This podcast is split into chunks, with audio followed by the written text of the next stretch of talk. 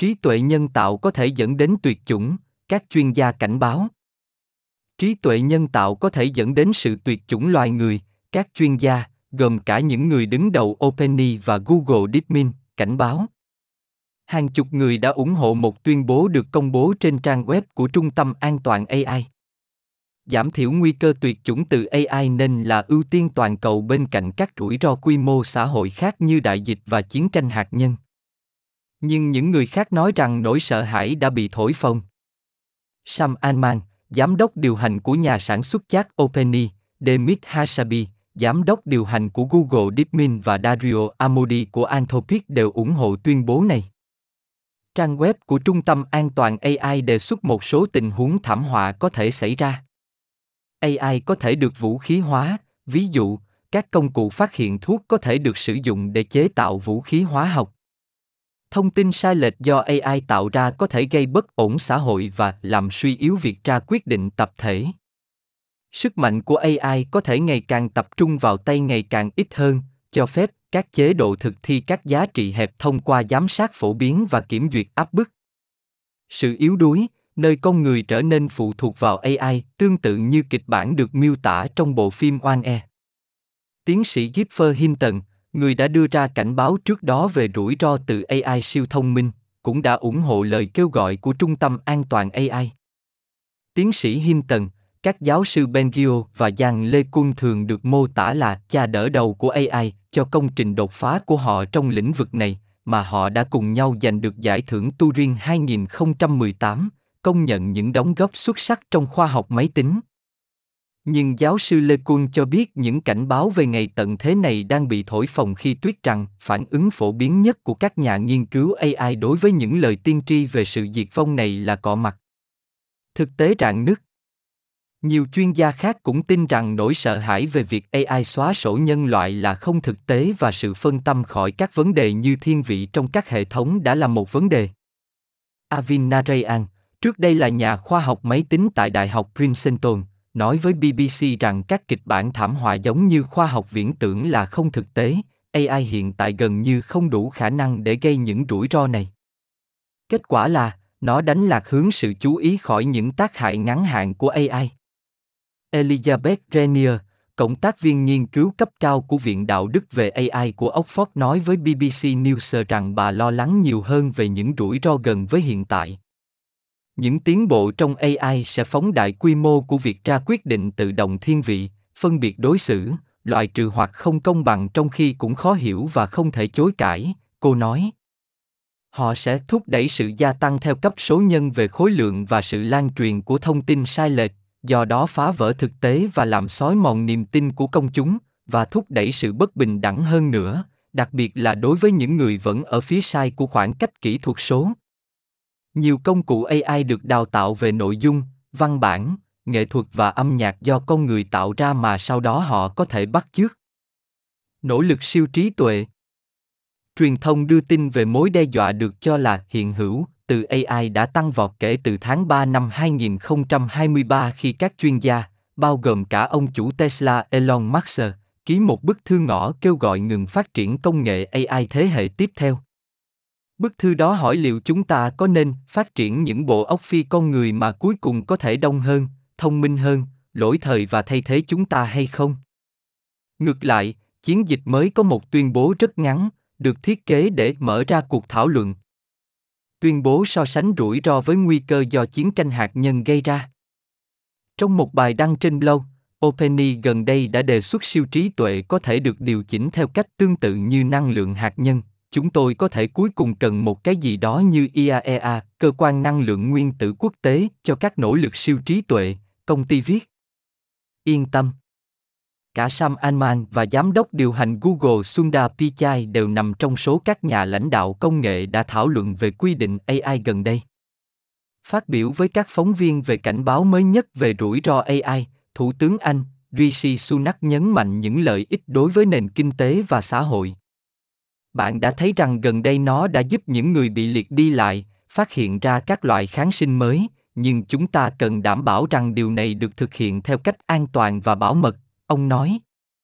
Bây giờ đó là lý do tại sao tôi đã gặp các CEO của các công ty AI lớn vào tuần trước để thảo luận về các lan can bảo vệ mà chúng ta cần đưa ra, loại quy định nào nên được đưa ra để giữ an toàn cho chúng ta. Mọi người sẽ lo ngại trước các báo cáo rằng AI gây ra những rủi ro hiện hữu, như đại dịch hoặc chiến tranh hạt nhân. Tôi muốn họ yên tâm rằng chính phủ đang xem xét rất cẩn thận vấn đề này. Ông Sunak cho biết gần đây đã thảo luận vấn đề này với các nhà lãnh đạo khác tại hội nghị thượng đỉnh G7 của các quốc gia công nghiệp phát triển hàng đầu và sẽ sớm nêu vấn đề này ở Mỹ. G7 gần đây đã thành lập một nhóm làm việc về AI. AI là một mối đe dọa hiện hữu, chỉ không phải theo cách bạn nghĩ. Một số người lo ngại rằng trí tuệ nhân tạo sẽ đe dọa sự sống còn của nhân loại. Nhưng nguy cơ tồn tại mang tính triết học hơn là ngày tận thế. Sự trỗi dậy của chat và các hệ thống trí tuệ nhân tạo tương tự đã đi kèm với sự gia tăng mạnh mẽ sự lo lắng về AI. Các giám đốc điều hành và các nhà nghiên cứu an toàn AI đã đưa ra các dự đoán, được gọi là P, dung, về xác suất AI sẽ gây ra một thảm họa quy mô lớn. Những lo lắng lên đến đỉnh điểm vào tháng 5 năm 2023 khi tổ chức nghiên cứu và vận động phi lợi nhuận Center for AI Safety đưa ra tuyên bố dài, giảm thiểu nguy cơ tuyệt chủng từ AI nên là ưu tiên toàn cầu bên cạnh các rủi ro quy mô xã hội khác, như đại dịch và chiến tranh hạt nhân.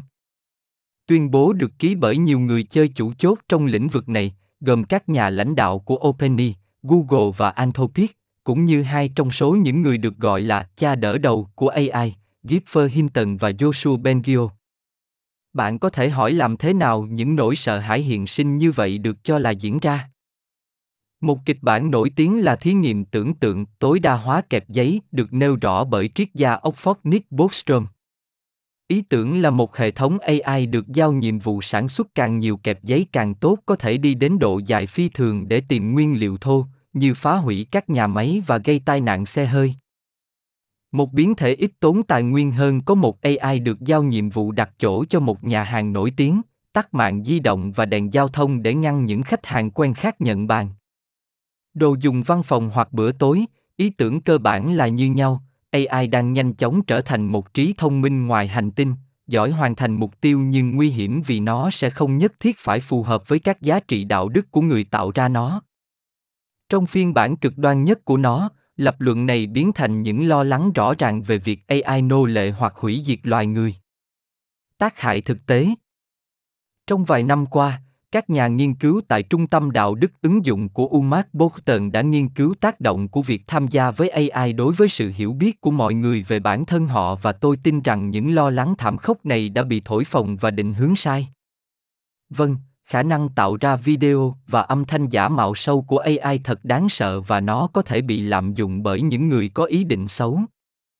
Trên thực tế, điều đó đã xảy ra, các đặc vụ Nga có thể đã cố gắng làm xấu hổ nhà phê bình điện Kremlin Bill Browder bằng cách gài bẫy ông trong một cuộc trò chuyện với hình đại diện của cựu tổng thống Ukraine Petro Poroshenko.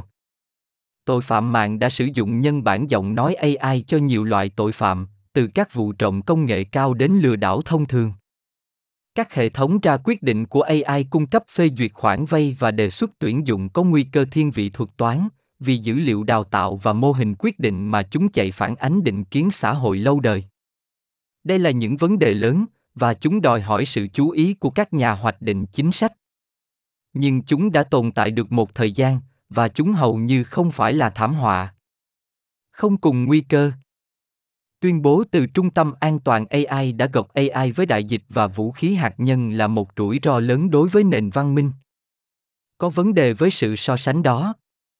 COVID-19 đã khiến gần 7 triệu ca tử vong trên toàn thế giới, gây ra một cuộc khủng hoảng sức khỏe tâm thần lớn và tiếp diễn, đồng thời tạo ra những thách thức kinh tế, bao gồm tình trạng thiếu hụt chuỗi cung ứng kinh niên và lạm phát phi mã.